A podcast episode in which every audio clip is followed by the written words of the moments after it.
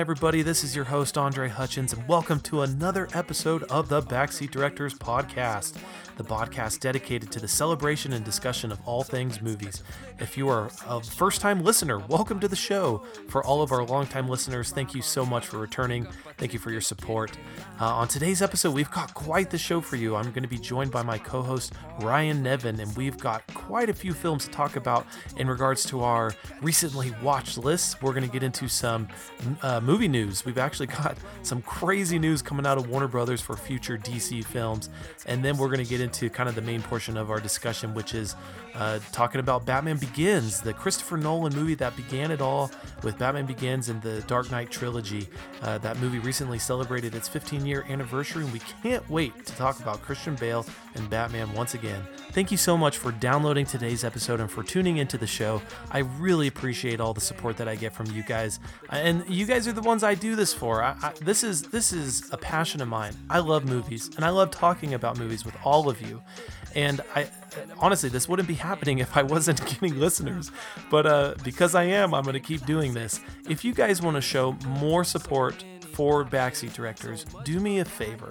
Go on to Apple Podcasts or wherever you're listening to this show right now and rate and review Backseat Directors. If you guys could do that for me, that would be such a huge solid and would really just show great support for Backseat Directors. It's going to help me out, it's going to help the show out.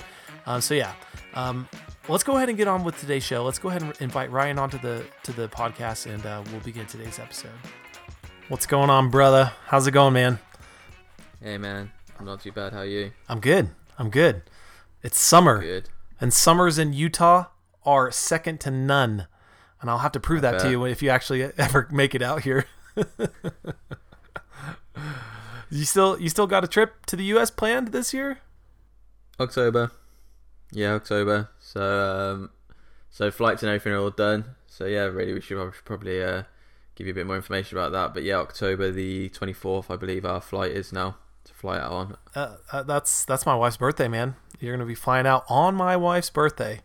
Um, yeah, I think we've had this conversation. Yeah, so I fly out there, but obviously we're gonna still do the same, the same trip style. So it'll be more just fly to LA, but pretty much straight to Vegas, then to San Diego, and then and then then back, and then final stage would be LA. So it'll be the, like the weekend after. chances that it actually happens. You feeling comfortable? Feeling feeling optimistic? Uh, yeah, I think so. I think a lot as things are going back to a bit of a normality in the UK, shops and stuff are opening back up again. People are going back to work. I, I'm also I'm going back to work from the first of July, so things are starting to cinemas are opening up in July over here as well. So that's October's a long way away from July. Well, the UK, you, now, you so guys might make it back to normal, uh, maybe before the US, dude. All hell's broken loose in the last like, month here in the US. Yeah. Um, which, which listeners we addressed somewhat on uh, the last podcast that Ryan and I had together. Uh, I believe this is episode 106, so that would have been episode 104, talking about uh, just mercy. But um, hopefully it happens, man. It'll be good. It'll be good to have you out here. Uh, y- you've never been on the West Coast, right? So that'll be your first first trip. No, so I've I've been pretty much all over America except from the West Coast, which is one of the places I've always wanted to go to. Um, I think just a lot of circumstantial stuff has led me to be more central and, and East Coast. But yeah, so West Coast, I'm looking forward for uh, you and Mikey to show me the uh, the way of the West Coast side. Dude, things. I, I don't know. I, I don't. I mean, you say you don't Instagram much, but uh, Mikey and I we follow each other on Instagram, and he posted a video of him going to this, uh, a taco joint that looked just epic, absolutely epic, man. Like you're, I mean, outside of going to Mexico itself, Southern California is like probably the mecca for for Mexican food. And so um, I'm I already I messaged him I'm like, dude, you gotta take us to this taco stand when we come because it looked incredible. It looked really good. Oh man, we're So- gonna eat. We're gonna eat so much. You've still got to apparently um, educate me on real American food. I'm gonna have to put out a poll, man. I don't know. I don't know if our listeners have actually had a uh, ha- had a little uh, uh, preview to our previous conversations that you and I had about who has the better food, the UK or the US. So I'm sure the listeners can can speculate on where I stand on that and where you stand as well. yeah.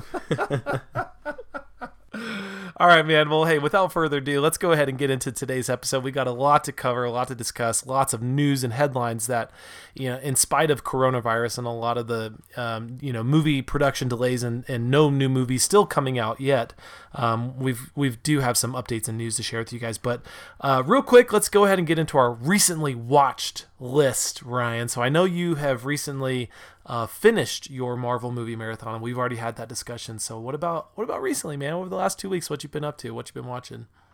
To be honest, I've I've been watching a considerable amount of TV. So sadly, my movie time is has taken a bit of a back seat. Um, I've been watching that um, that the uh, the gallery uh, for the documentary for the like Mandalorian. Have you watched oh, that yet? I've no, I've seen a lot of people tweet about that though. Uh, it looks good. I I have it on my added list for Disney Plus, but I have not started watching it yet. Yeah, it is good. Yeah, it's really good. Um, Mikey obviously um, recommended that to us, and he said it was good, so I thought I'd check it out. And yeah, it is. It is. Um, it is really interesting. Just when they just talk about George and stuff, and and they all seem like real fans of like real Star Wars and really understand it. And Dave Filoni is just like he just gets it. They need to they need to make him more integral part of, of the films. Yeah, I, I think honestly, I think over the next twelve months, I think we're going to see a lot of news coming out of Lucasfilm.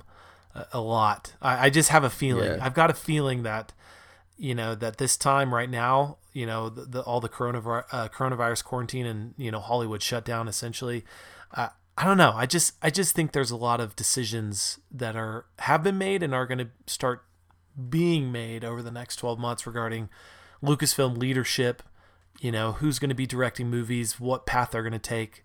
You know, I because I, I just I just found this out today, dude.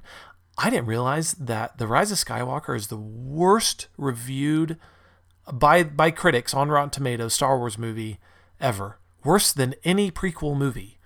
Uh, which blows my mind. It really blows my mind. that doesn't that doesn't surprise me. The, the Last Jedi still holds the worst audience reviewed score for a Star Wars movie on Rotten Tomatoes, but by critics, The Rise of Skywalker takes the cake. And it, it, I don't know, man. Star Wars is in a weird spot right now. You know, The Mandalorian, I think, is the one bright spot right now for Star Wars, and and you got to think that Disney Plus is like that's at the top of their priority list, right? Yeah, yeah, no, definitely.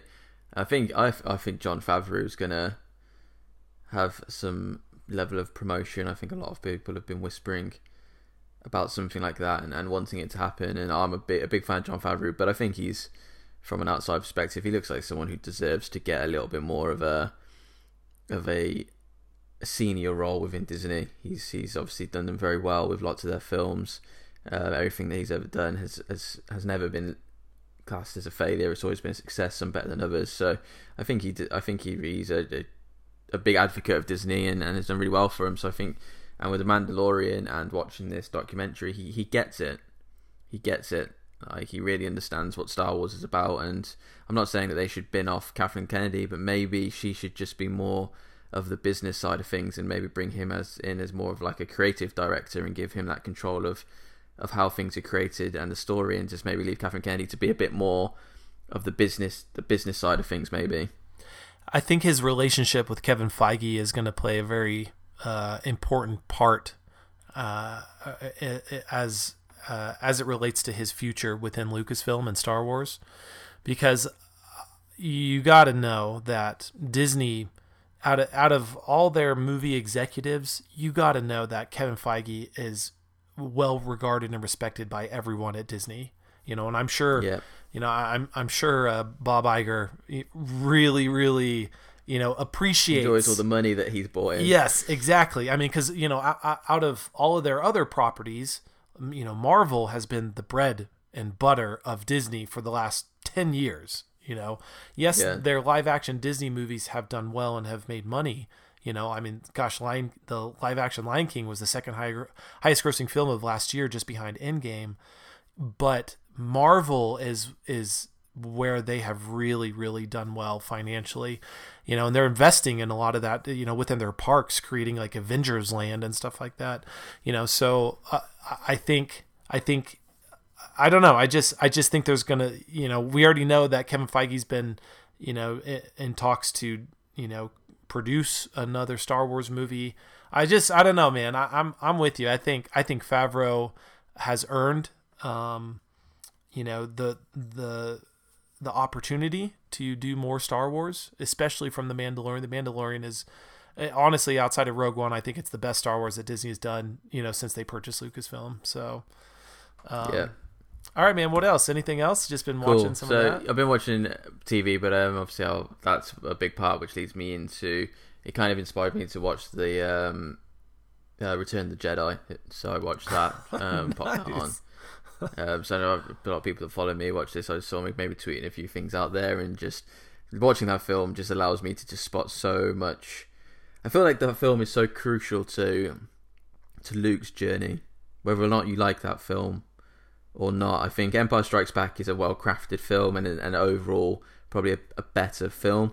But I think the reason why Return is so highly regarded for me is because I'm a big Luke Skywalker fan, and I think that film for me is is so integral to his character, right? and and you learn so much about who he is, not only how, where he ends up, but actually just who he is as as a person, and and stuff like that, and and watching that just just there's so much more that you just miss that just so contradicts the Last Jedi that I don't know what Rian Johnson was watching for his research for for creating the Last Jedi, but like it's so like it's so many times Luke says in the Return of the Jedi like I can't I can't kill my own father. Like he just like he's just so many times he just says it. Like even though one's one he's like, well then we're all doomed essentially if you can't do it. And he's like, and he finds a way to make things better. Like and Darth Vader is a villain. He is a villain. At that point, we had not seen any good from him. He's killed so many people.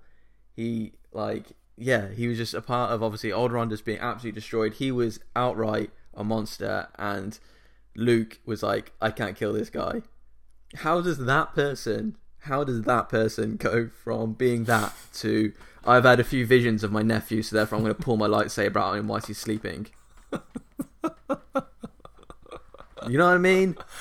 I mean, I mean, it it, it it just makes a lot more sense why Mark Hamill was so vehemently opposed to the direction that Rian Johnson was going to take Luke Skywalker, and how he he he could not help himself but voice his opinion publicly within interviews and public appearances to just show how much he disagreed with what they did with Luke Skywalker. Yeah. I mean, even Yeah, after I think yeah. I see a lot of people that tweet, "Whoa!" After the movie came out, you know, Mark basically retracted all his statements and said this was a brilliant movie. I what else is he supposed to say? I mean, he's still under contract.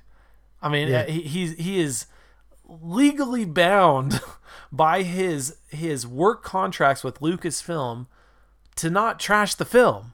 I mean, he can't say anything bad, you know. And he Like did, if Luke, if he genuinely turned around to everyone and went, "Don't go see this film. It is trash." How many Star Wars fans would go, "Okay, I'm not seeing it." Right. If Luke Skywalker turned around and went, "This will ruin your vision of Star Wars if you see this film. This is not Luke Skywalker."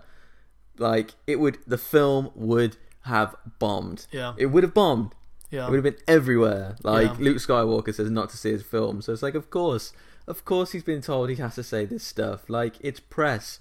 He get. It's like this is how corporate, massive companies work. Right. If you genuinely believe the stuff that celebrities say about films, it's like it's like chat shows, like Graham Norton and stuff like that. Every time they interview someone. They say they like the film. They don't like every freaking film they see when they interview someone. It's because they have to say it. This is just the way the world works and to believe that he generally was like, I think it's a great film after all the the evidence that suggests that he doesn't like it. It's just it's just naive. But yeah, he like it is just Rian Johnson for me. I think his ego was so massive that he didn't really care about the history of Luke Skywalker. He he cared about making Luke Skywalker what he wanted Luke Skywalker. yes. to This this was not this. I I mean, oh gosh, dude, and we should probably dedicate an entire episode to this because I'd love to get back into this discussion with you because it's it's true. He he created a movie for him, and no one else. This was not a movie for anyone else. It was not a movie for the fans. It was not a movie for for the history of what has come before in Star Wars. It, it, it this was a movie for him and and I and I understand, and this is where I, I think uh, some people might call out my hypocrisy because I'm I am all for Zack Snyder's vision of you know Justice League and all that, and you know respect artistic integrity, uh, and yes, I am for that. I just think when you're dealing with the biggest intellectual property that exists in Hollywood, which is Star Wars, you have to tread so lightly and be so delicate with what you're doing in making these movies that if you don't, it's going to fall apart. And that's what's happened to the sequel trilogy. I mean, it fell apart in front of our eyes. I mean, yeah. what a mess. What a mess from what? 2015 to 2020. What a mess, man. It's, and I didn't insane. think it, I didn't think it could get any worse than The Force Awakens, but now I actually look back at The Force Awakens and think, Christ, I was harsh on that film. the Force Awakens like, is easily it's easily the best sequel trilogy movie. Easily, yes. without a doubt, without a doubt. And I shredded that film because at that point my standards were quite high. Yeah, because I was like yeah. Star Wars. Think what you like about the prequels. They're still enjoyable Star Wars films, and obviously the, the original trilogy. So like I was judging the Force Awakens based on Star Wars that we're used to, and for me it didn't meet it. But I tell you what, those second two films they were so below the standard. The Force Awakens actually, uh, it's like fair play. JJ maybe did a better job. I'm sorry for like, the grief I gave you. but anyway, moving on. Um, well, I'll tell you so this. I'll tell you this film. just about Re- Return of the Jedi. I, I have there, there are three three scenes uh, in Star Wars, the original trilogy, that that for me encapsulate everything that I feel uh, and and love about Star Wars in A New Hope, it's it's the moment where Luke is in the trench run and he has his target computer on, but he's hearing Obi Wan's voice, and Obi Wan is telling him to you know trust the Force, Luke, let go, Luke.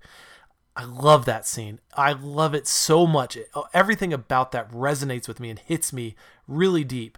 Um, in The Empire Strikes Back, everything with Yoda on Dagobah, everything that Yoda teaches Luke about the Force, I, it, to me, that is the essence of everything that makes Star Wars special. That scene. And then in Return of the Jedi, which for most of my life was my favorite Star Wars movie. As a kid, that's what that's what created my love and passion for Star Wars was Return of the Jedi. Um, but the the throne room scene in Return of the Jedi is without a doubt the best Luke Skywalker scene in the entire saga of movies, um, and especially especially the shot of him when he when he's in the middle of his fight with Vader, but then he hides and he's, you know, and he's telling him, I will not fight you. And it shows that picture of Luke on how the light is on his face and one side of his face is, is, you know, it has the light on it and the other is hidden in the dark. It, that is such an incredible, creative, and impactful just that shot right there just shows you what Luke's journey has been all about and the choice that he now has to make. It's so incredible, man. That the, the Return of the Jedi is is better than it is better than anything that Disney has created by far. And I, I love that movie, man. I love it so much. It's so good. Oh uh, yeah, yeah, it's so good. That's why you need to watch um, this this documentary, the gallery film, because I won't go into too much spoiler it, but Dave Filoni has this like whole monologue about how that Star Wars is about like parenthood and stuff, which everyone knows, but really about like fathers and how Anakin doesn't have a father and how at the end he has an opportunity to be a father that he never had to Luke and you see him having that and it's how it like comes around and like the way he explains it is like honestly it's like it gets you man because it's like he he just gets it. He gets it, and he actually gets it better than I ever did. This monologue really opened my eyes to a completely new vibe of how that Qui Gon Jinn was like Anakin's kind of father, but then he died and he had no father, and that was his whole point. And Luke's character is based on the fact that he does have a father to save him. Anakin fell to the dark side because he didn't have his father there to save him, but Luke did. So therefore, Luke fell into the light side, and it's just like, oh my god, Like mind blowing. But anyway, Yeah, that's really interesting. I'm gonna give I'm gonna Um, give a little shout out to a, a Star. It's actually the only Star Wars podcast I listen to right now, but it's called the Scarif Scuttlebutt. So shout out to Brad and Roe and uh, and Alex. Um, but they they recently had um, an episode where they discuss uh, they theorize what would ha- what would have happened to Anakin had uh, had Qui Gon not been killed. Had Qui Gon actually been the one who trained Anakin had been with him throughout his entire Jedi training, would his outcome have been any different? And it's a really great discussion. They're split on it though. They're split, so they don't, you know, they don't see eye to eye. But uh, Oh, yeah, just shout out, shout out to them. It, honestly, dude, if you're interested in any Star Wars podcast, man, they they have they have my favorite Star Wars podcast because they they do not bow down to Disney. so I'll, check just I'll just leave it there. I'll check it out because that's Okay. that's really interesting. Yeah. Because that what I've just said about the Dave Filoni thing is that he talks about how that Obi Wan Kenobi was was more of a brother figure Right. to Anakin, Right. where Qui Gon was a father figure, and if Yes. Qui Gon stayed alive, it would have been different. Where because Obi Wan was a brother figure, that that brother relationship is not as powerful as a father relationship, and that's why, yeah. So it's really, so yeah, that is really That's interesting. interesting. Okay. Cool. Uh, Ben's bit of Star Wars thing there, but I'm going to put us back out. This is going to be interesting. Have you seen? Um, so I watched this quite recently, and I really liked it, uh, but it had mixed mixed reviews. But uh, Bohemian Rhapsody, I recently watched for the first Did you not see that? Cinema. You didn't see it when it came out? No, I've seen it. I've just I've seen it again. It's the first time Oh, I've seen okay. it since the cinema. I really like it. It's a brilliant movie, man. It, I love that movie. It gets way too much criticism, and I'm happy Rami Malek won the Oscar. I thought he deserved it. I agree, 100. percent I love that film. I, I'm big big Queen fan. Really really like Queen, and I think it did like real justice. Personally, I think it, in the end, where he um where he obviously has his revelation, comes through, realizes that he's living a, a destructive, uh, an implosive life, and that he comes out. But then he obviously finds out during that process, he he he finds out he's got AIDS, and he's struggling with his voice, and then goes out and does that gig. It does it's so emotional. Honestly, it really really gets me. Being such a massive fan of of of Queen, it was I think it was done really well, and I don't I don't agree with the the the criticism criticism that it gets. I, I'm a big fan of, of the band, and for me, I, I walked out with a big smile on my face, feeling like I really did see a a decent picture, whether it's as true as it should be or whatever. And Brian May wasn't so massive on it. There's always someone in a documentary or a biopic that is isn't happy about it, but Well, and I- I, think I a think the band fan. for the most part had given their stamp of approval. I mean, they were even in attendance at the Oscars performing. You know, um, yeah. you know, and yeah, I mean, yes, I mean there there are things that are historically inaccurate, and and I think you know I think I'm assuming that the band probably would have had to give their approval on telling the story a different way, but I, as a movie, as a movie, I think it works really great. One of the criticisms I, I've heard, and a lot of people compare this movie to Rocketman because Rocketman was not nearly the box office success that Bohemian Rhapsody was. Um, and yet, critically, uh, Rocketman did much better than Bohemian Rhapsody. And I hear a lot of people saying, oh, well, Taron Egerton actually sang his songs. That's actually him singing. Okay. Yeah, I know Rami Malek didn't sing, but there's no one in the world that can replicate the voice or even come close to Freddie Mercury. Like literally there's no one that can do that. I mean, I you know, there are other bands that have played renditions of Queen songs, but it's not it's like no, you have to use Freddie Mercury's voice. There's no other way that you can do this. Like you can't have Rami Malek or anyone other try to sing his it's songs. like if they if they do, I think I think a Whitney Houston biopic is in the in um in the motions as well, and they ain't. Uh, they better not try and get someone to sing Whitney Right. Houston, in my opinion. I agree. Like she is the greatest voice that this planet has ever heard, alongside Freddie Mercury. Wow. me. those Wow. two.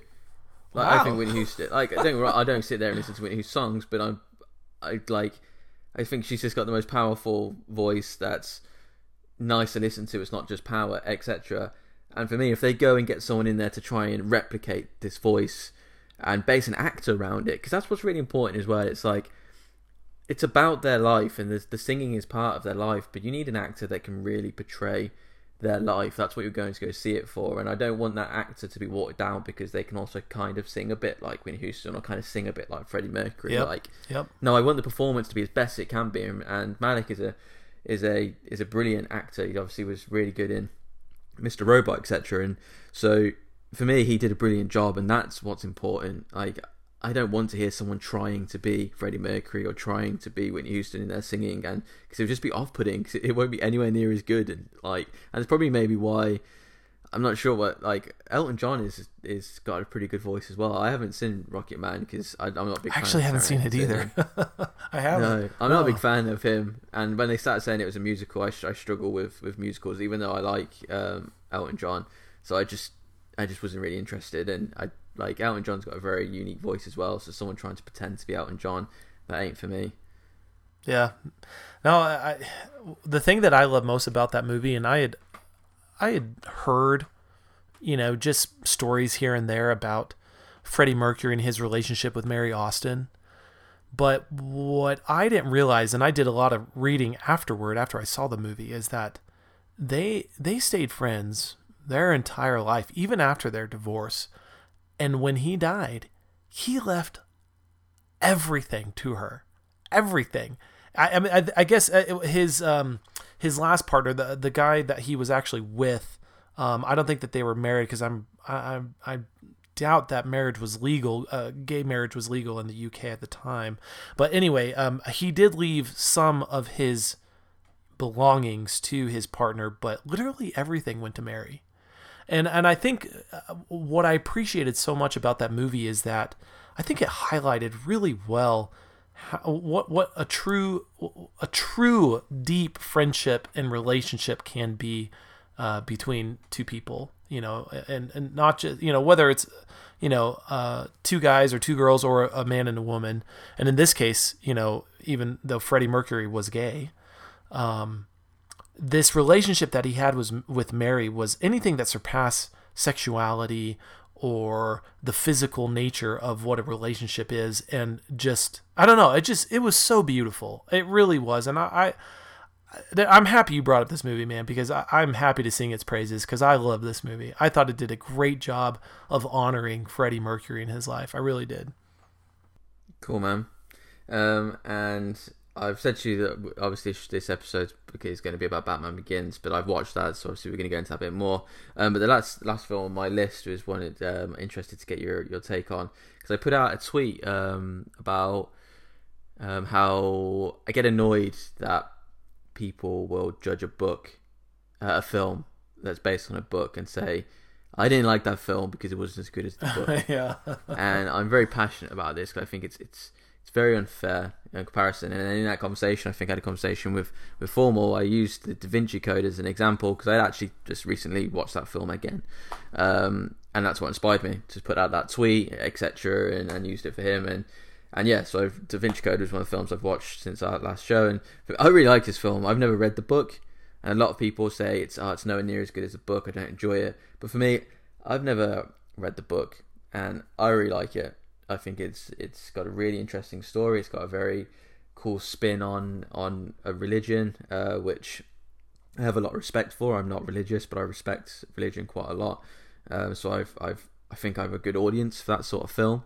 Um, Hans Zimmer's score for it is is probably is for me falls in that category of when films don't do too well, the score seems to get pulled down with it, similar to like Daft Punk's Tron, etc., which really frustrates me because the uh, the main theme for for Da Vinci Code is is just sublime. It is some of the best bit of classical music I have ever heard. It gives me goosebumps every time I hear it. like it's unbelievable.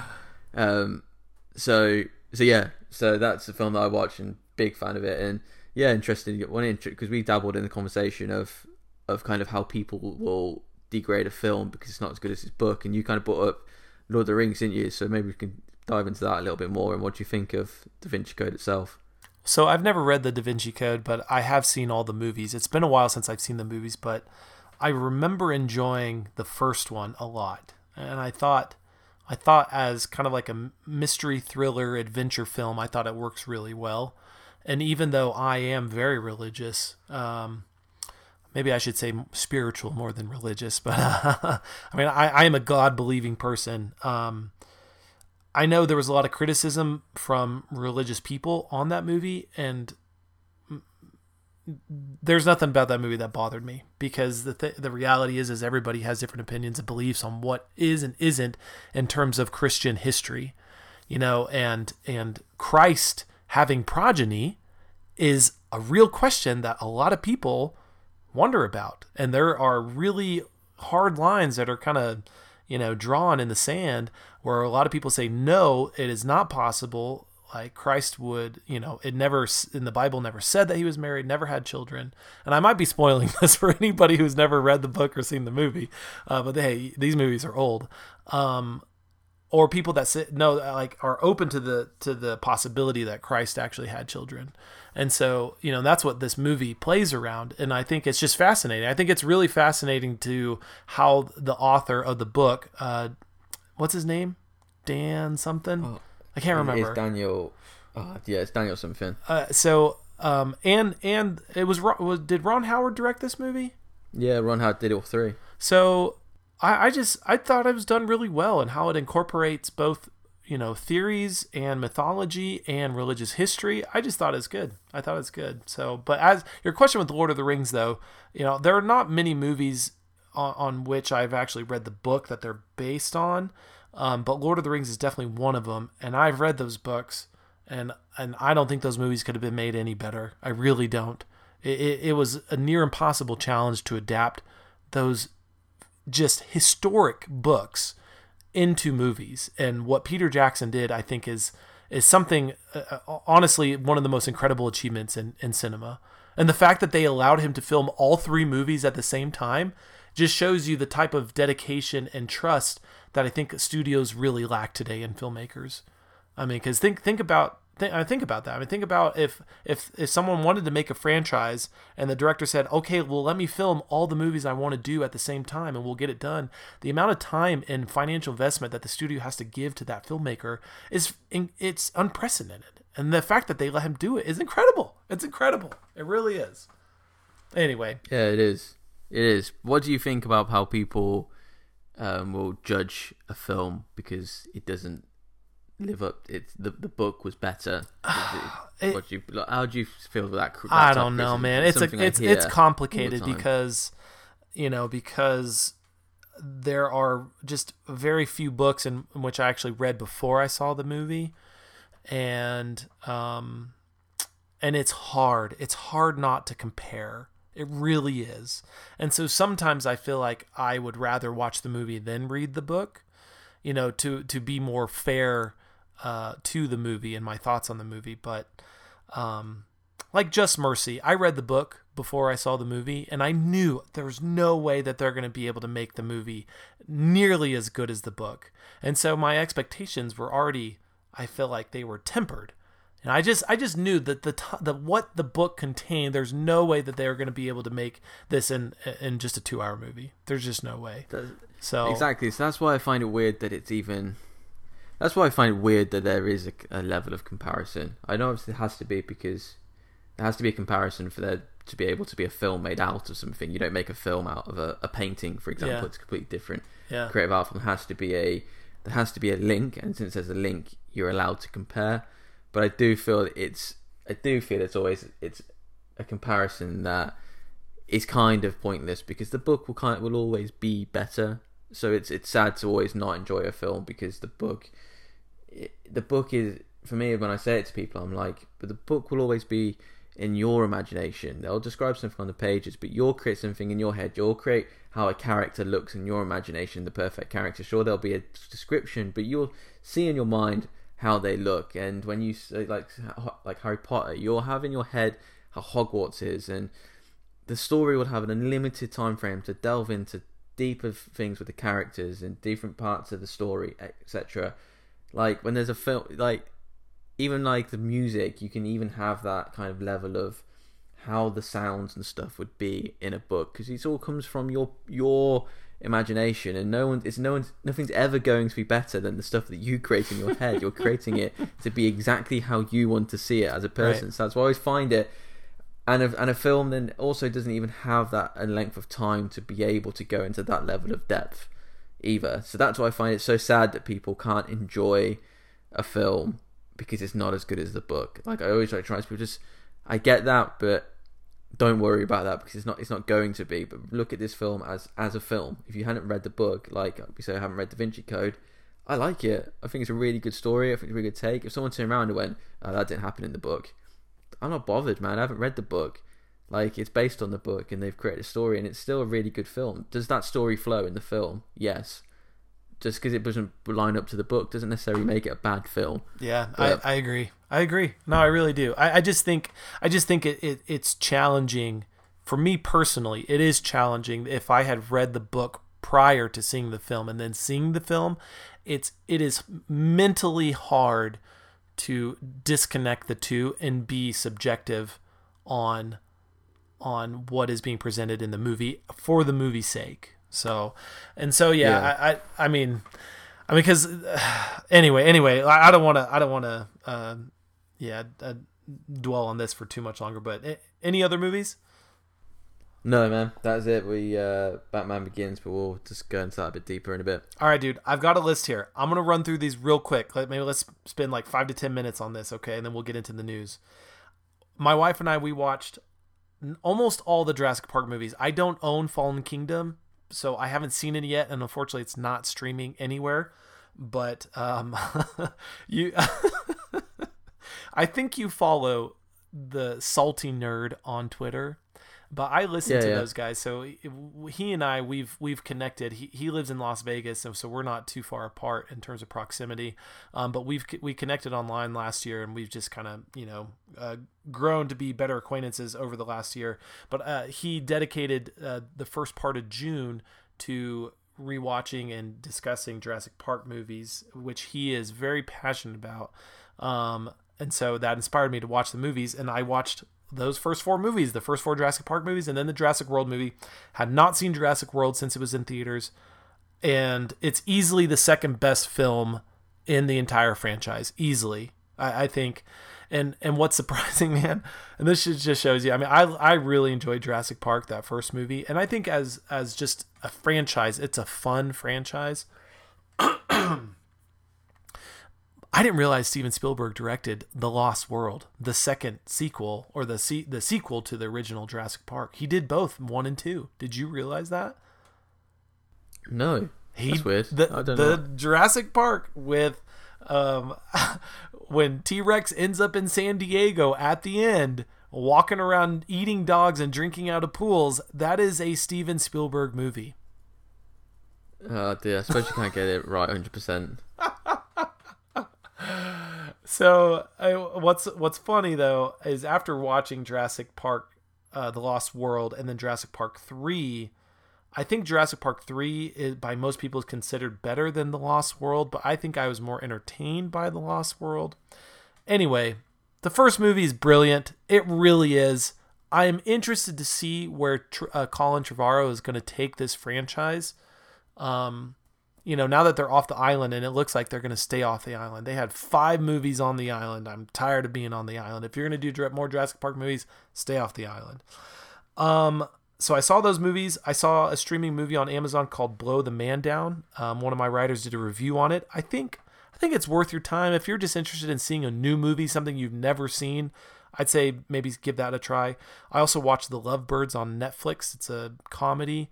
Um, it was okay. It was okay, nothing special.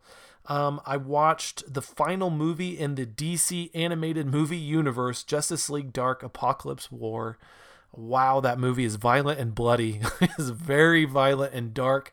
Anyone that criticizes Zack Snyder for making DC too dark, uh, you guys have definitely never watched the animated movies because those are dark and they are definitely rated R movies.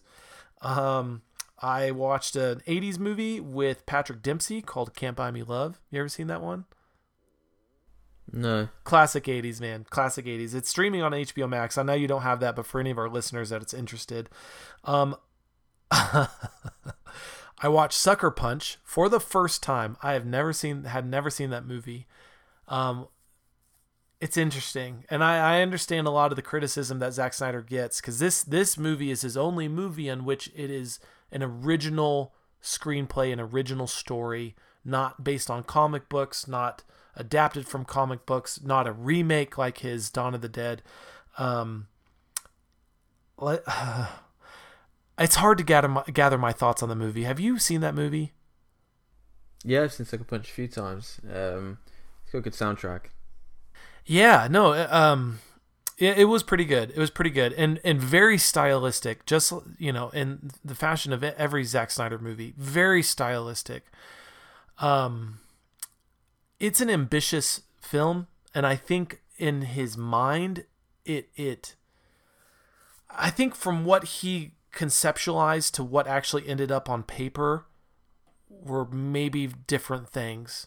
And I don't know if his ideas were captured well enough within the movie. And I, I, I, I mean, that might seem the fact that I mean, it's his story. He he wrote the story. He wrote the screenplay. It's this is his movie, and Warner Brothers gave him the money to make this movie, but it was a financial flop. Uh, it was a critical flop. Um, it's not a terrible movie though. I just I don't know. It it, it was a really interesting film.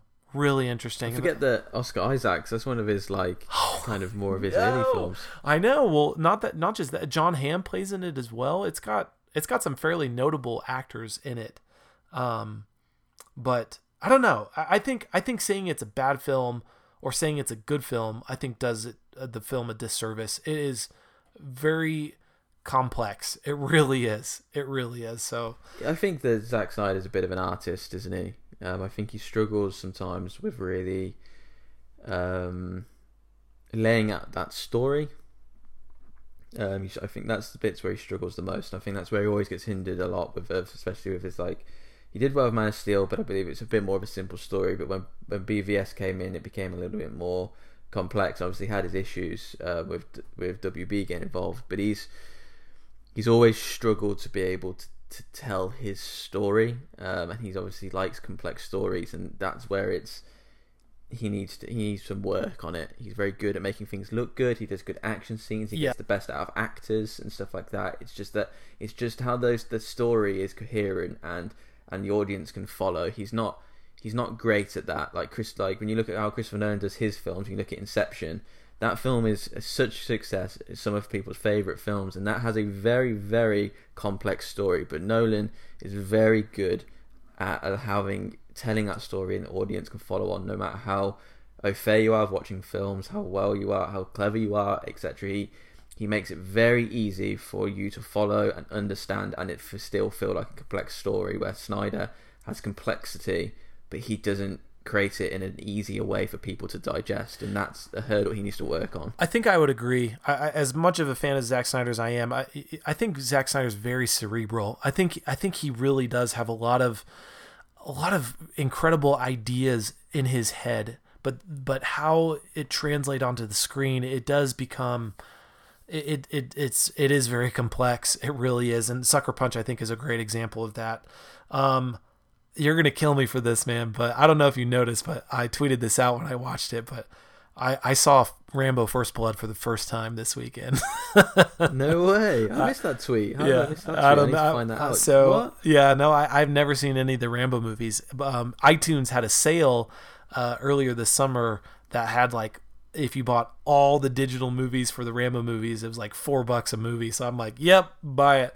Um, so I, I, watched the first one. That is legitimately a very good film. Like, and is, and, yeah. and Stallone is legitimately really good in that movie. Like really good. I, I, I think it it really encapsulates how how good of an actor he can be.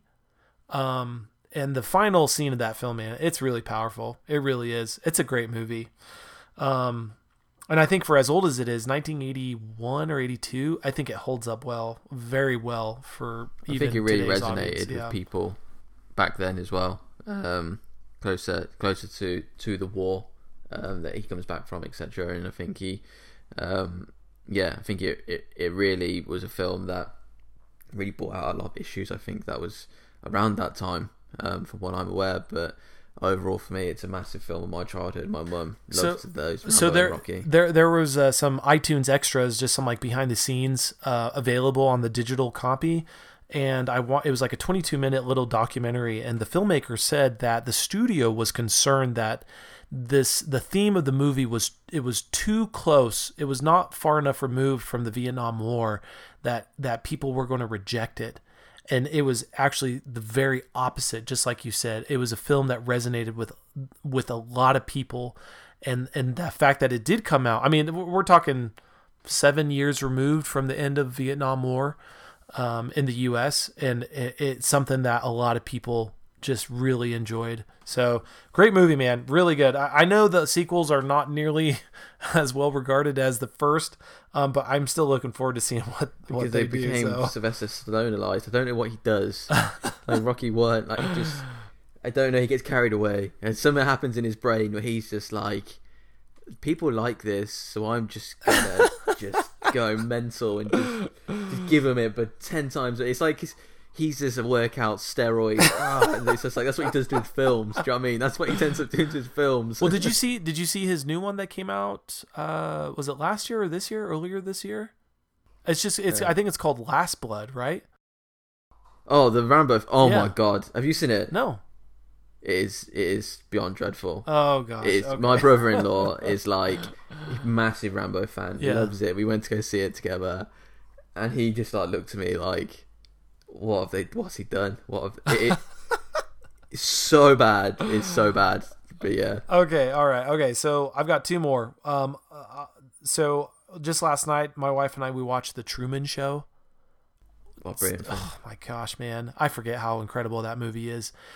Maybe Jim Carrey's best movie, and and just one of the most I think unheralded movies that that deserves everyone's praise. What a it's just an incredible movie, man. It really is. It's like I mean, it's like it's like The Matrix and Inception, but in a much more um, believable way, should I say? Yeah, yeah. I mean, it's brilliant, and the music of that movie is incredible. Such a great movie. Um, the last movie I want to talk about is uh, I also watched it this weekend. My wife was gone. Okay, I watched like six movies this weekend. um, I watched the Denis Villeneuve 2013 film called Prisoners, starring Hugh Jackman and Jake Gyllenhaal. Ah, yeah. Um, I've not seen that, but Oh, it's like bro, listen, like man. uh, abduction, you right? you gotta see this movie. You gotta see this movie.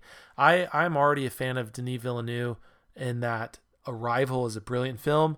Sicario is a brilliant film. I think Blade Runner 2049 is absolutely brilliant. Um, I'm looking forward to his Dune, but Prisoners, dude, Prisoners is raw. It is it is heartfelt. It is so good, man. It's so good. It's a two and a half hour movie, and it doesn't really feel like it. I, this movie is so good. Uh, one of the things I wanted to point out though is that the score, um, the score is done by a guy. It was composed by Jóhann Jóhannsson. You ever heard of him? So he's he's he's done just a, a few of uh, Villeneuve's um, movies. Like he did, uh, he did uh, Arrival, and he also did Sicario. So he did Prisoners as well. Beautiful soundtrack, really good. But dude, you got to see this movie, man. Oh my gosh, man! It the final 10 minutes of the movie are incredible. Oh my gosh, man. I honestly been thinking about this movie so much ever since I saw it. That's a, a movie that just makes you think days after. It, it just speaks to the quality of the movie, I think. So, okay, that's my watch list. Listeners, I know we're almost 45 minutes in. so, um, Ryan, I just love talking movies with you, man. Um, let's let's get on to some of these DC headlines. So the last couple weeks, man, we have gone we have gone from literally DC. What the heck are you doing with your movies after the bomb of uh, Birds of Prey to to some of the biggest news headlines that DC could have ever come out with. Obviously, Zack Snyder's Justice League is the probably the biggest thing that Warner Brothers has announced in a long time. Um, but since then, since the announcement of Zack Snyder's Justice League, dude, we've gotten quite a few headlines. So one of the things I want to bring up first is that Jeffrey Dean Morgan, who had a very small role in Batman v Superman, um, but did appear as Thomas Wayne in the opening scene of of Batman versus Superman. Um, he is rumored to be in discussions with Warner Brothers to reprise his role as Thomas Wayne in the upcoming Flash movie. Dude, the Flash movie originally, I believe, was supposed to come out in 2018. So we're already two years past the original release date. The movie has been has gone through three different directors already, multiple screenwrites, and finally they have now settled on. Um, I, I don't want to get his name wrong, so let me let me look up the Flash real quick. He's the director of the the new It movies. Um, Andy Muschietti, Musch, Muschietti, Muschietti. But anyway, so he he is the director uh, for the upcoming Flash movie. Ezra Miller, yes, in spite of uh, a lot of uh, things that have come out regarding Ezra Miller, um, he is still uh, in the lead role as Flash. But um, for anyone who's not a DC fan or, or familiar with DC Comics or the DC animated movies, if it's true that Jeffrey Dean Morgan is going to have a role as Thomas Wayne in the Flash movie, the only thing that this could mean is that this movie is going to be a Flashpoint movie, which was one of the most iconic and popular DC comic storylines I think ever. And for me, out of the DC animated movies that I've seen, it is my favorite DC animated movie. Um, and so, not to give away too many spoilers, but for the, again, for those who aren't familiar with this storyline, the Flashpoint is an alternate reality that the Flash creates by going back in time and saving his mom from from her murder. But what that does is that it changes the events of history. And, and what happens is instead of Bruce, or instead of the Waynes, both Thomas and Martha Wayne, being murdered in an alley and Bruce surviving to become Batman, Bruce is the one that's killed in an alley when Thomas and Martha Wayne survive, which which ends up making Thomas Wayne become Batman, but a much more hardened, grizzled Batman, and Martha Wayne actually becomes Joker which is very fascinating, I think. So I think this is very interesting. What are your thoughts on this? Is this something that you would like to see? Are you familiar with the Flashpoint story? Is this something that sounds good to you? What are your thoughts? Um, so I've not um, watched the animated stuff and never read the um, the comics, etc., or anything. But um, uh, I am aware of the outline of, of what happens. Um, so so I'm aware of, of what you've just said and I'm fine with it. I'm I like all stuff like that. I like different takes as long as it fits a coherent story. Um, overall, for what they're trying to achieve, I'm down for anything. My only issue is I don't feel like Jeffrey Dean Morgan is the best of actors, um, in my opinion. I think he's okay. Um, don't me wrong, I don't think he's a bad actor, and I've enjoyed some of the stuff that he's been in. Um, but I just don't. I just don't think he's he's very good as a lead. I think he's a good side um, actor. I think he's a supporting actor, but I think he's he's not a great lead. Anything that he's ever um, led in hasn't really done particularly well. Um, so I just and I know it still would be like a supporting role because this would be a flash film. It would be a supporting role, on, yeah. It would not be in a lead role at all. But taking on a Batman for me just automatically feels like a, a needing a leading presence actor mm. to like. So I know like it's still being that kind of thing. It's just he's not he's not he's not the best. Um, but I'm down with the, the story and going that way. But um, but for me, Jeffrey Dean Morgan, I could pick better actors. He he looks the part. Just his acting's not not the greatest in my opinion. No, that's really interesting. I I, I mean, um, I think coming from a point of view, you know, not, um, well, I don't know. I don't know. Let, let me see the the fan reaction to this, I, I, there's a lot of fan support, and and DC fans are are pushing for this to happen. I think a lot of DC fans want to see a Flashpoint movie. I think Warner Brothers would be, I think they'd be dumb if they didn't do a Flashpoint movie. I think a Flashpoint movie is maybe the greatest story of a Flash movie that they could do. Um, I'm not a huge Flash comic book fan. I'm not familiar with a lot of his other stories, but honestly, Flashpoint is a phenomenal story. I think as it relates to the look of the character, I think Jeffrey Dean Morgan is a very good pick for if he was to be this Batman. Watch the animated movie, dude. If you have a chance, watch the animated movie. The the Batman in that movie is not the Bruce Wayne Batman. It is it's not. He's very different. Um much more calloused. Like this is this is a very different kind of Batman, but um uh, on top of this other news, uh, one of the things that uh, could be in play as well is Ray Fisher also returning to the DCEU as Cyborg. So Ray Fisher is the the actor that uh, portrayed Cyborg in uh, the theatrical cut of Justice League, and will appear in Zack Snyder's Justice League as well.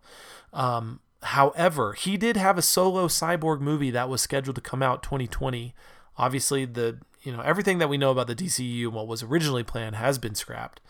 But ever since the announcement of Zack Snyder and his Justice League version, his cut of Justice League being you know released on HBO Max, all these rumors are starting to pop pop up. And that uh, the next rumor is that he could also appear in um, the 20, 2022 Flash movie, which again would it would correlate to the, a, a possible Flashpoint movie.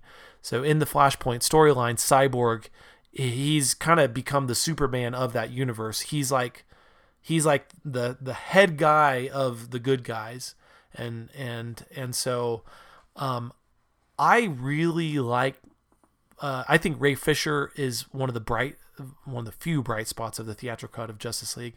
I think he did really good as Cyborg and I would be genuinely excited to see him in another movie. So, what are your thoughts on that? You want to see Ray Fisher? Yeah, you want to see Cyborg? You want to see a Cyborg movie? What are your thoughts? Yeah, I like Ray Fisher. I'm not too bothered about a Cyborg movie just yet. Um, not that I would never want to see one, but I just think there's some things they've got to get straight, Warner Brothers, and um, prioritize other heroes over him. But him, he's been introduced already. He's, um, Ray Fisher's a good actor. So him appearing in other films um, is good. He had good. It, obviously, we haven't seen the Zack Snyder's Justice League, which is obviously going to be more the the original um, take on what Justice League should be, but he was his um, relationship with with Ezra Miller's Flash had a good kind of comedic banter thing, which I, I enjoyed. Whether or not Zack Snyder's Justice League comes in and rewrites everything, and that was never meant to be the case, and they were never meant to have such a, a friendly friendship. We'll see, but the one I saw in Justice League was good. So overall, I'm I'm happy with with all that. To be honest, got no got no qualms. Cool. Okay, so this is the last bit of news that we're going to get into before our main topic. Um, the Wrap today released an article saying Batman returns. Michael Keaton in talks to play Bruce Wayne in the Flash movie. I don't know, man. So Ryan, um, this this is um well this is a bit of news for sure. This is definitely a bit of news. What if this what this means for the Flash movie and the story that they're looking to do um it's very confusing to me. It's very confusing. Let me give this let me give this bit of of hindsight or uh um just a caveat this is what it says from the article and I, I, just i want to i want to highlight this though because um, this is not a for sure thing okay this is not a for sure thing at all uh, i thought i had the quote hold on a sec okay here it is it says after nearly 30 years, Michael Keaton is in talks to return to the role of Batman to appear alongside Ezra Miller in Warner Brothers' upcoming movie, The Flash. The Wrap has learned exclusively. Talks with Keaton are in the very early stages. It is far from a sure thing and can go either way. No details are currently available about how big or small Keaton's role is. So, first thoughts, let's hear it, Ryan. What are your thoughts? oh, for me, I think it's stupid. I think I've, I've honestly, I think for multiple reasons. One, I think I, I, I, I got Formal's voice in my head disagreeing with me on this. Like I don't know why I could just see him disagreeing with me, but I, I just think, and this is off base of no research or anything, but many of the moviegoers that really go to the movies on the whole uh, now are more brought up on, on the Bale Batman than the Keaton. So I, I, I Oh yeah, no. Ma- have... Michael Keaton's Batman movie is almost 31 years old. Yeah, exactly. Like so, it's so I think this target audience of this nostalgia vibe that it will be, I don't think will be as good as they would hope. it, it, it certainly will not be as big as if they were to bring Bale back. No way to do this role. I think like if Bale was coming back to do this, I think it'd have a much more impact on the on the general audience of today and, and what it means to Batman. Um, yes, Batman means to these people. But taking that aside as a more of a business decision on what they think's going to get it, I just, I just, I just don't like them relying on this nostalgia, this nostalgia-ness, and just trying to bring in this this vibe of like, just move on, create some new stuff. Like, stop trying to manipulate people to come see this because you're you're bringing in this old Batman. That's like like Tim Burton's style of Batman does not fit in with this with this Ezra Miller Flash and, and the Batman that we're used to and the Superman. It just doesn't they, they don't fit. So it feels forced. It's just it just feels all too forced to me. Michael Keaton's a really good actor, and I think that if he was coming in playing a brand new Batman and all this stuff, which might be the case, but I very much doubt it, then I'd be down with it. If they're playing an old one, like a really old one, I'd be down with it because he's a he's a brilliant actor. He's a genuinely a brilliant actor, and he's of an age where he can play an older Batman. Um, and but that's not going to be the case. It's going to have a link to this Tim Burton Batman, and it just doesn't fit. It just doesn't work for me. I'm sick of them using outside sources like they used with the scores in the Justice League to try and manipulate the audience to love it because of this nostalgia vibe. Personally, so I'm kind of torn on this because uh, a couple things. I I'm with you, man. I think Michael Keaton is a brilliant actor. I think he is immensely talented, and I, I, he's only gotten better with time, in my opinion. I, I think mm. he's just, and I think he's well respected in Hollywood as well.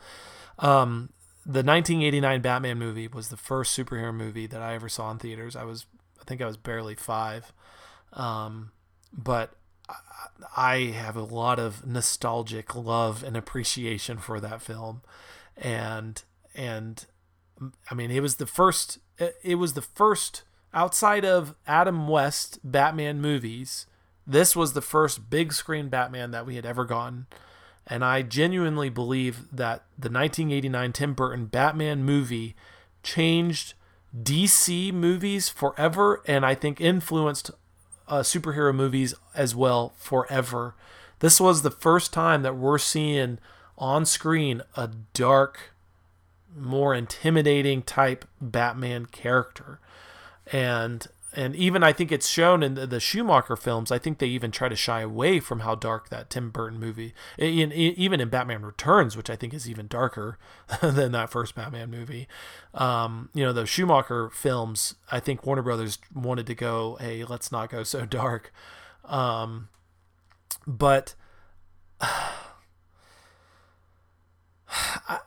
I think this is the case of just an outlet jumping the gun I think there is so little information, and they got a ton of clicks today, a ton of clicks, and it caused a Twitter uproar, and people are tweeting about it and whatnot. But I, I honestly, you know what I think is going to happen if he actually agrees to this and he appears in this movie. I think it's going to be a quick cameo or an in credit scene that's going to last less than sixty seconds. I don't think it's going to be any significant role.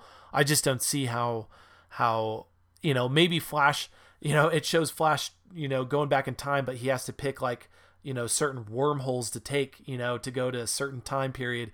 And then he ends up in 1989 with Michael Keaton's Batman and he's like, "Oh, wrong one." And he leaves, you know, something like that, something real quick, you know, f- you know, for comedic elements uh, yeah, to the movie yeah, yeah. or something like that. I just it, I just don't think that it's going to have any significant role. I think Michael Keaton would be, you know, maybe think it would be fun to, you know, put the cowl back on you know, but not not as a significant role as Bruce Wayne or Batman. I just don't see it. I really don't see it. If if he were to ever appear in any significant role, reprising his uh, his Batman and Bruce Wayne character, uh, I've I've seen people clamor about this, but that animated show in the late '90s called Batman Beyond, where Batman is old, he's old, and he's you know given his suit and technology over to Terry McGinnis, who's the new Batman. I think something like that could be interesting because then you're not playing Batman you know, as Michael Keaton has aged, you would play the aged Bruce Wayne as well, which I think would I think it could be an interesting film, but but no, dude. My opinion of this is I think people are making a a, a big uproar over nothing, honestly. So that's my take. We'll see. Your idea was good though. If they did do something like that, where uh, yeah, you got all these different universes, and he zooms into a a bat cave with old Michael Keaton sat there at his computer or something, and turns around and he's like, "Nope," you know what I mean, and then jumps back out. Yeah. See, I see. Some, like yeah. that'd be fine. Like Yeah. that that'd be fine. Like yeah, as long as you mean to keep it like that and it's not a big selling point, then yeah, of course. Like I was like I'd be a hypocrite. I was massively down with the TV show, even though they they blew it with uh, the with going into the um the Smallville universe, didn't they? Oh, like, that yeah, TV yeah. show. yeah. Like, so I'd be a hypocrite if I didn't like that. That's fine, even though it was awful. Like, I was really excited to that, and I, I watched that episode and stuff for that for that reason of them going to a different universe and popping in and there being a, a bit of a cameo. So yeah, no, I think that that would be a really good idea if they did do that. I do agree with you though, and I want to make this point because I think uh, nostalgia. If we have not learned that that does not work,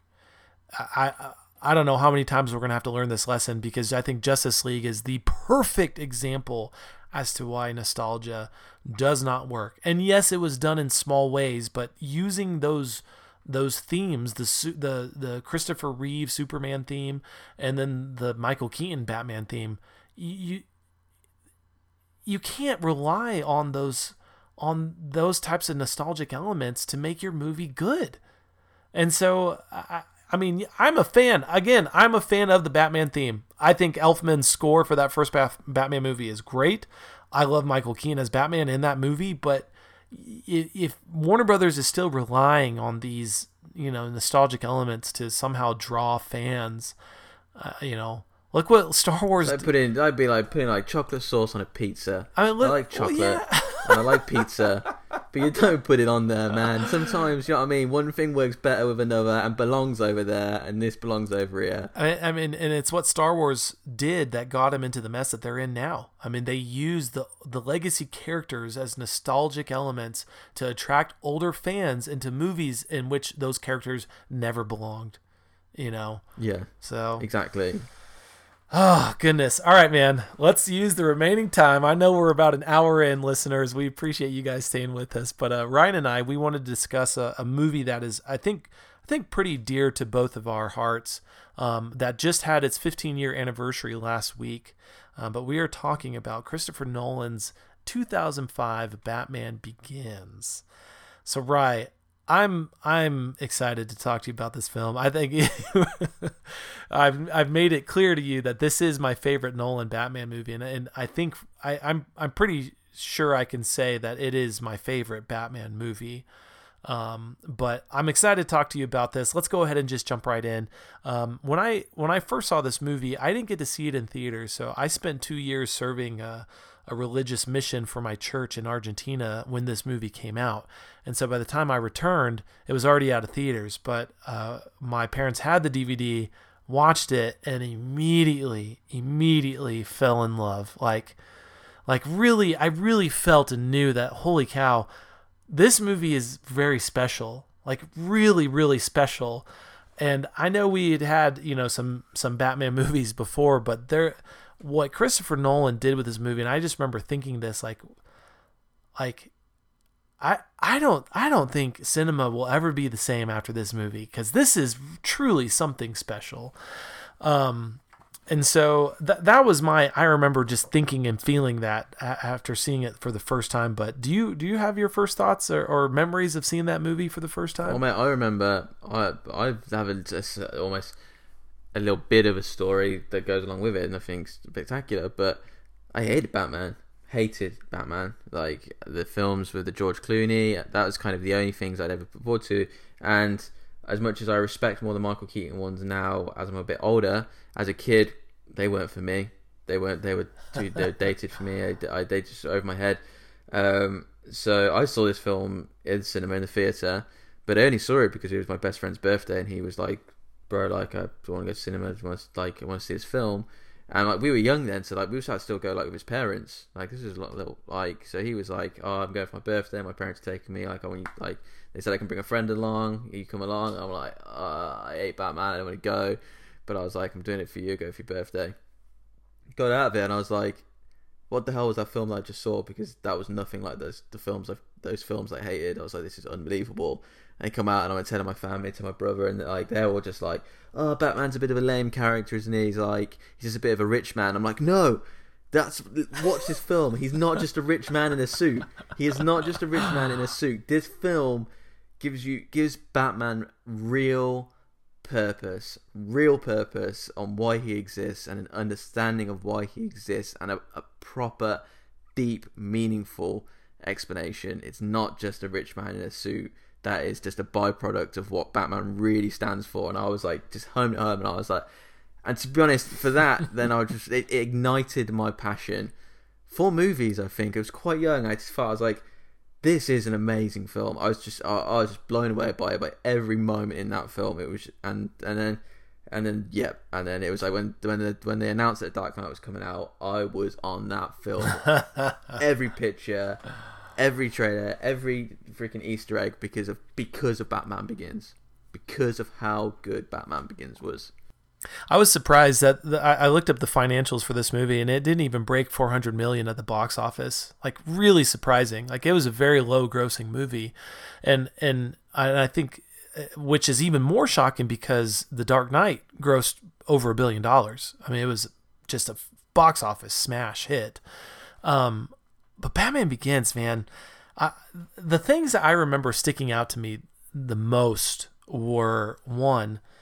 Um, the the real time and detail that Nolan took to tell to tell the backstory of how Bruce got from the night his parents were murdered to becoming Batman. I think those story elements are so key and critical that are missing from any other Batman film. Even in in um, in Tim Burton's Batman movie, you still see the death of you know Thomas and Martha Wayne. But but how Bruce the journey that Bruce goes on to get to that point you never see it. And unless you're a comic book fan I don't think you're ever going to really know. But Batman Begins gives you that depth and his time that spent with um the um oh gosh what's the group called with uh Ra's al Ghul? Uh, what what are those the the League of Shadows. The League of Shadows. That's right. The League of Shadows. The time that's spent there and the training that that is done with uh, with Ra's is is so good. It's so good, and it really it it, it adds to the the understanding of of how Bruce and why Bruce is the way that he is. Obviously, not just from the combat training that he gets, but just his his philosophy, his philosophy and what he's doing. Because even in in when he's training with the League of Shadows and being presented with these moral dilemmas, you know, uh, they do they both want to fight crime? Yes. Do they both want to rid the city and the world of crime? Yes. Like this is where Bruce and the League of Shadows align, but their methods on how they do it, there's a there's still a a, a real di- deep sense of morality that Bruce still feels, even from where the crime that he has committed before. You know, becoming a petty thief. You know. Um, but those scenes, those scenes are so good, and the dialogue between uh, Ra's and Bruce, you know, when they're that sequence when they're fighting on the ice, and he tells Bruce that his father lacked the will to act. Uh, I mean, oh my goodness, you, you can you, and you can see the wheels turning in Bruce's head on just like no, no, you're wrong, you're wrong, you're wrong, you're wrong. Um, but yeah, no, those those scenes I remember sticking out to me the most. But gosh, dude, Zimmer's score. I think this is when. No, I actually no because I I think I was fairly aware of Zimmer already with uh with like uh um um Gladiator, but dude, Zimmer's score. It is so good. Oh my gosh, just those elements of just uh oh, I wish I could describe it, but just like in, in the in the opening scene, you know, where it's showing kind of the bats flying through and stuff like that, and they create the bat symbol and whatnot. But dude, oh, the music is so it's so spectacular. The way but, he uses that kind of that cape sound, yes, as part of the music. Yes, yeah, it's just kind of this low, kind of just rumble and thud. You know, it's yeah. so good. But those those I remember really sticking out to me the most. And even now, even now when I turn on the movie, those are some of the things that I look forward to revisiting. But um yeah, so I, that was uh, mate, that was my first reintroduction to Zimmer. I remember coming out of that and needing to go. I need to find that that theme tune. I like, I need to find how he did that, and it was like, yeah. And then I had like obviously Gladiator. I knew Gladiator and stuff like that, and and then I, when I went back through Zimmer's catalog, I was like, yes, I know that. Yes, I know that. Oh my god, this guy's amazing. But yeah, Yeah. Batman Begins was a massive landmark Yeah. for me with, Yeah. with Zimmer. He was amazing. One point with that film though that that really I think encapsulates it all, but but what Batman is is I've got just googled the quote for it because I want to, I want to get it Yeah, let's hear it. Let's hear it. accurate as possible. I wonder if it's the same one because there's a quote that I wrote down too that I wanted to share. Let's hear it. Interesting, it, might Yeah. be. It's when he's in the plane with Alfred. Oh no, no, I've got another one. Oh, okay. Yeah, cool. go ahead. He says when he's talking about talking about like the creation of Batman because Batman is an absurd creation, Yeah. isn't it? it it's it's absurd, and like when he explains it to um, how he explains his thought process on how he's going to get to be in Batman, and he says to him, he says he says to Alfred, people need dramatic example to shake them out of apathy, and I can't do that as Bruce Wayne. As a man, I'm flesh and blood. I can be ignored. I can be destroyed. But as a symbol, as a symbol, I can be incorruptible. I can be everlasting. And for me, like, for me, that opened my eyes more to this the superhero world. That that that sentence it opened up to me and like what Superman is, what Spider Man is, and it, that it's not about these these people fighting, even though that's enjoyable to watch. It's not about that. It's actually about what superheroes are and what they mean to the world and, and what they what they symbolize. And from that, like that is just and so then yeah it, then it completely makes sense on on why he becomes batman because that is what gotham needed. Like there's been his his dad was a man and even though his dad did really well for gotham and he was a hero in gotham he he never succeeded in what he was planning on doing. And then you have like the mob. They're more men. They're corruptible. The police are corruptible and therefore they have no trust in the police. There's no trust in the police because they're corruptible. So he needed to be something that transcended being a person. And Yeah. like and that's what's just so good. Uh, and then and that's why it's so good at the end of the dark knight because it just follows it. At the end of the dark knight he he takes that fall for harvey dent because that just that sentence i've just read that quote i've just read out to you is because he was never meant to be a someone. This being oh yeah but you're a good guy. You're a good guy. You shouldn't take the fall for it. You're a good guy. It's not about being a good guy. It's not being about a bad guy. It was always about just being what gotham needed Right. this symbol Right. to be so that he could fix it. And it's just it's just so genius. This is why these films, if you don't anyone's listening to this and you feel like this isn't the best Batman, like and you love the Ben Affleck stuff, and I get that Ben Affleck is a really aesthetically a good Batman, and he we could have had a great Batman with him. But to say that Ben Affleck is a better Batman, like he just doesn't have this rich depth of character that the that the Bale Batman does. Yeah, there's something there's something that really gets at the soul and the heart of the Batman character that that I think only the the Dark Knight trilogy captures. It really does. Yeah. I, I I I agree. I really do agree. My favorite quote of the movie is um and it's because it it comes full circle. So when Bruce Wayne crashes uh, this, you know, dinner party where uh, Rachel is there, you know, and he has two models on both of his arms, Yep. you know, and the models go swimming, and Rachel's looking at him with disgust. He turns to Rachel and he says, you know, trying to trying to show her that this is just a show. He tells her, this all this this isn't me, right? And her response to him is, it's not it's not oh he, he says yeah this is this is not me. You know I, this is not me. And she says it's not who you are. It's what you do that defines you. And I, I remember hearing that just going wow that is incredible. That's really powerful. But then it, it comes full circle. So it makes it and it makes the quote I think even more powerful on who Bruce Wayne really is. And that when he saves when he saves Rachel and and she's thanking him he tells her the same quote it's not who we are but what we do that defines us. And that's when you know she's like oh it clicks. It's oh bruce you know and then he jumps. Oh i love i love love love love that quote because it's That's something also great. it's something that that I, he- I honestly think about my myself all the time on just like we think of ourselves a certain way you know and when we make mistakes or we're not living up to even our own expectations we're able to separate who we are from what we do. And we think of ourselves as I've made mistakes but my my mistakes aren't me. But that's not how the world sees us.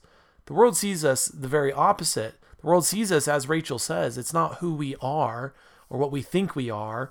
It's what we do that defines us, and that really is our our, our reputation, our lives are played out on the scale of of our actions as perceived by the world, and and and Batman also understands this, and he and I mean, which is you know why he's able to do what he does. But uh, sorry, sorry, I interrupted. What were you going to say? No, no, no, I interrupted you. The what's great about that though is is you realize that he never actually rev- anyone that knows that uh, Bruce Wayne is Batman. He never tells anyone. He never tells anyone outright.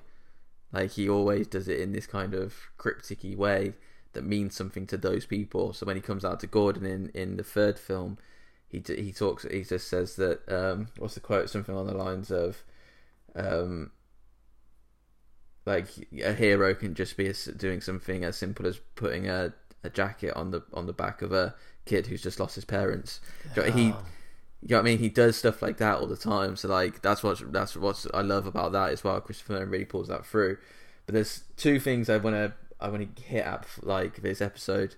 Um, one thing because Sai would kill me if I didn't bring this up if, if, he listens to this. But one thing that me and Sai we always says to each other, like whenever like he um whenever like he'll buy me something or uh, we, we do something like that and there's and I owe him a thank you or he owes me a thank you, he'll get like he'll get like he'll like oh, like thanks mate, and he'll be like and he'll be like I didn't say like we, in a situation we have to say thank you, he'll say, oh I forgot to say thank you, and I'll be like and you'll never have to because we love that bit. Not yeah. because we joke about it because that's such a great bit because again that encapsulates how batman is. He's not doing it for thanks he's not right. doing anything. Yeah he, he's not looking for accolades ends. or recognition. No not at all. Yeah. Exactly and that just sum that just sums that up massively. Like a, uh, like we joke about that bit now but it means a lot to me inside we think it really sums up batman in just one like five second snippet of the film of just like who he is and what he's doing it for and stuff and and then like just how it ends as well with the music and it jumps off the off there and then it ends with Batman Begins on the screen. Goosebumps got goosebumps even talking about it right now. So good. But what's what's really interesting though with Batman Begins which is something that is a bit of kind of like knowledge that I've learned for a lot of being and nerding out of it but after the whole trilogy the when Bruce's parents die and Bruce is at his dad's his dad's on Bruce's lap almost. Um, Thomas Wayne says to Bruce, "Don't be afraid, Bruce." And Nolan has like in like interview as well, which really is interesting. Is Nolan says that that that one line is actually the theme for all three films, and it actually gets to the point where Bruce is just is isn't afraid. Like in the Dark Knight, where he where he's pushing himself to the limits, and Michael Caine's saying like like he's got the bruises on his back and stuff, and he just keeps on going because he's not afraid, and and and to the point where it actually becomes his downfall, and where he actually should have been afraid of Bane. And if he would have had a bit of fear of Bane, he would have taken his fight more seriously and learns from that. And that's what like Chris Nolan said is that one that one bit, that one line that that would probably be so throwaway to most viewers was the one line that Christopher Nolan made sure that he stuck every time he he created those films. Every time he he would look at that character, that one line was always be something that that that molded Bruce. And when you really look back, it it it really is. It really is. It's it's so deep, and I, I love that bit. So it's a really bit of cool information for anyone that, that doesn't know that. Yeah, and I, I mean we've seen we've seen three versions on screen of the murder of the Waynes you know, first in um, Tim Burton's, then uh, Christopher Nolan's, and then Zack Snyder's BVS. Um, but it's Nolan's. Nolan's is the only one in which uh, Thomas actually is able to speak to Bruce before he dies. And yeah, no, just powerful, man. Really good. Uh, tell me your favorite scene. I've got a favorite scene, but tell me your favorite. Well, I guess maybe not. I guess I wouldn't say this is my favorite scene, but it's my favorite Batman moment. How about that? Your favorite Batman moment um, in Batman Begins? Um, it'd probably have to be the I, I never said thank you, and you'll never have to. I think that's probably my best bit. So I, I as um as I've gotten more I guess, kind of educated on comics and stuff like that, I, I've seen how uh, comic book fans appreciate uh, elements of comic book that is taken into the movies, you know, and what they feel like looks like Batman and stuff like that. But uh, the scene that really hit me, I remember seeing this for the first time, and even now I look forward to the scene so much. But uh, when he is busting in on the Scarecrow and their goons before they pour in.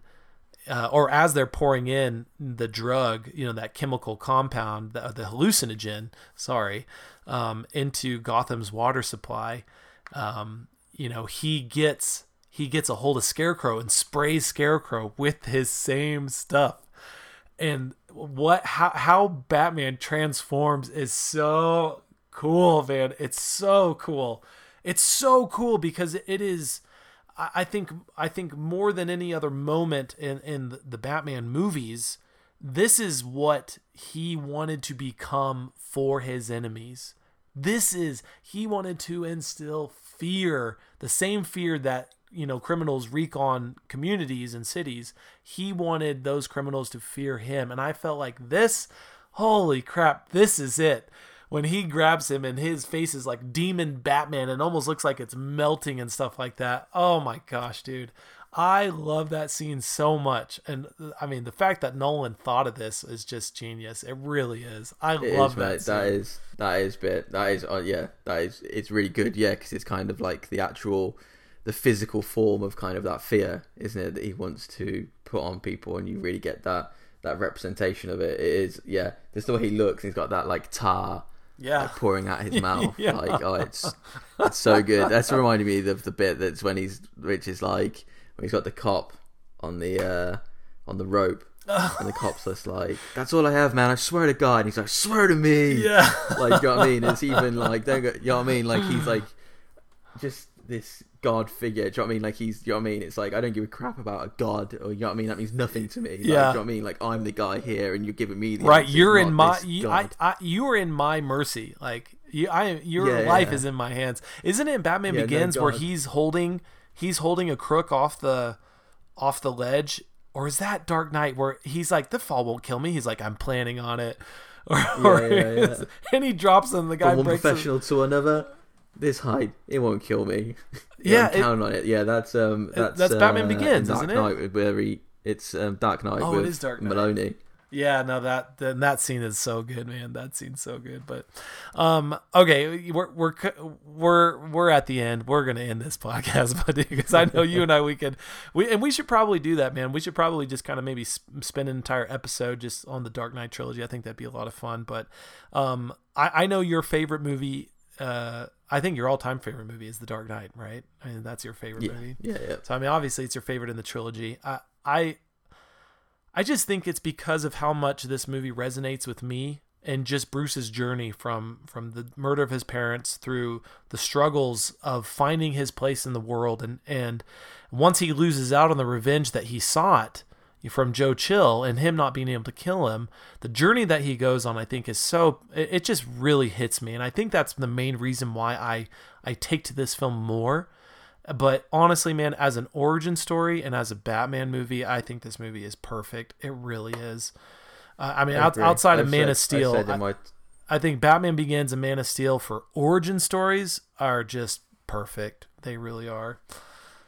Big time. But that's what I said in my tweet. The um, where I said I said that tweet. And I think you agreed. I think that for me, Batman Begins is the best Batman movie ever made. Where and I think it's a better Batman movie than The Dark Knight. I just for me, I think that The Dark, Dark Knight is is just a better movie. film. Yeah. yeah, yeah. That's fair, man. That's fair. Oh, dude, I, I watched I watched this trilogy uh, a couple months ago, but I feel like I need to go back and watch it again. It's so good, dude. Yeah, so man. good. All right, brother. That was a fun podcast, man. Listeners, we're we're, we're ho- we hope you guys uh, like the show. Um, yeah, just thanks for tuning in. Thanks for downloading today's episode. Uh, Ryan, why don't you go ahead and let the listeners know how they can follow you and reach out to you online? As always, just Ryan from lifeoffilms.com. Get anything you want to chat to me, all my inf- contact information's on there. So yeah, hopefully speak soon.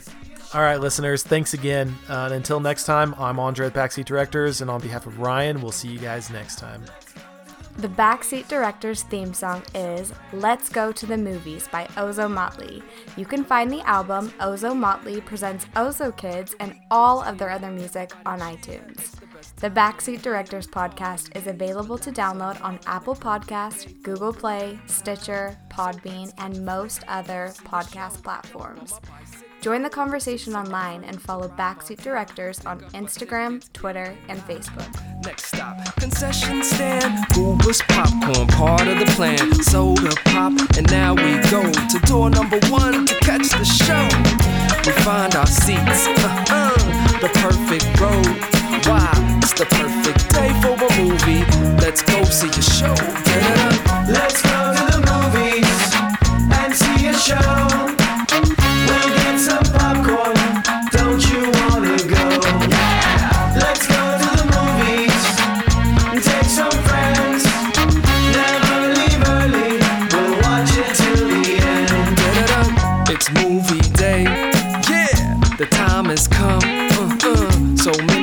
Types of movies we can all choose from.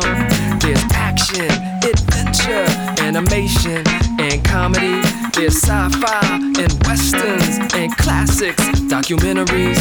Uh, so many options, so much variety. There's a perfect movie for you and him and her and me. Uh, so find your seat in the perfect row.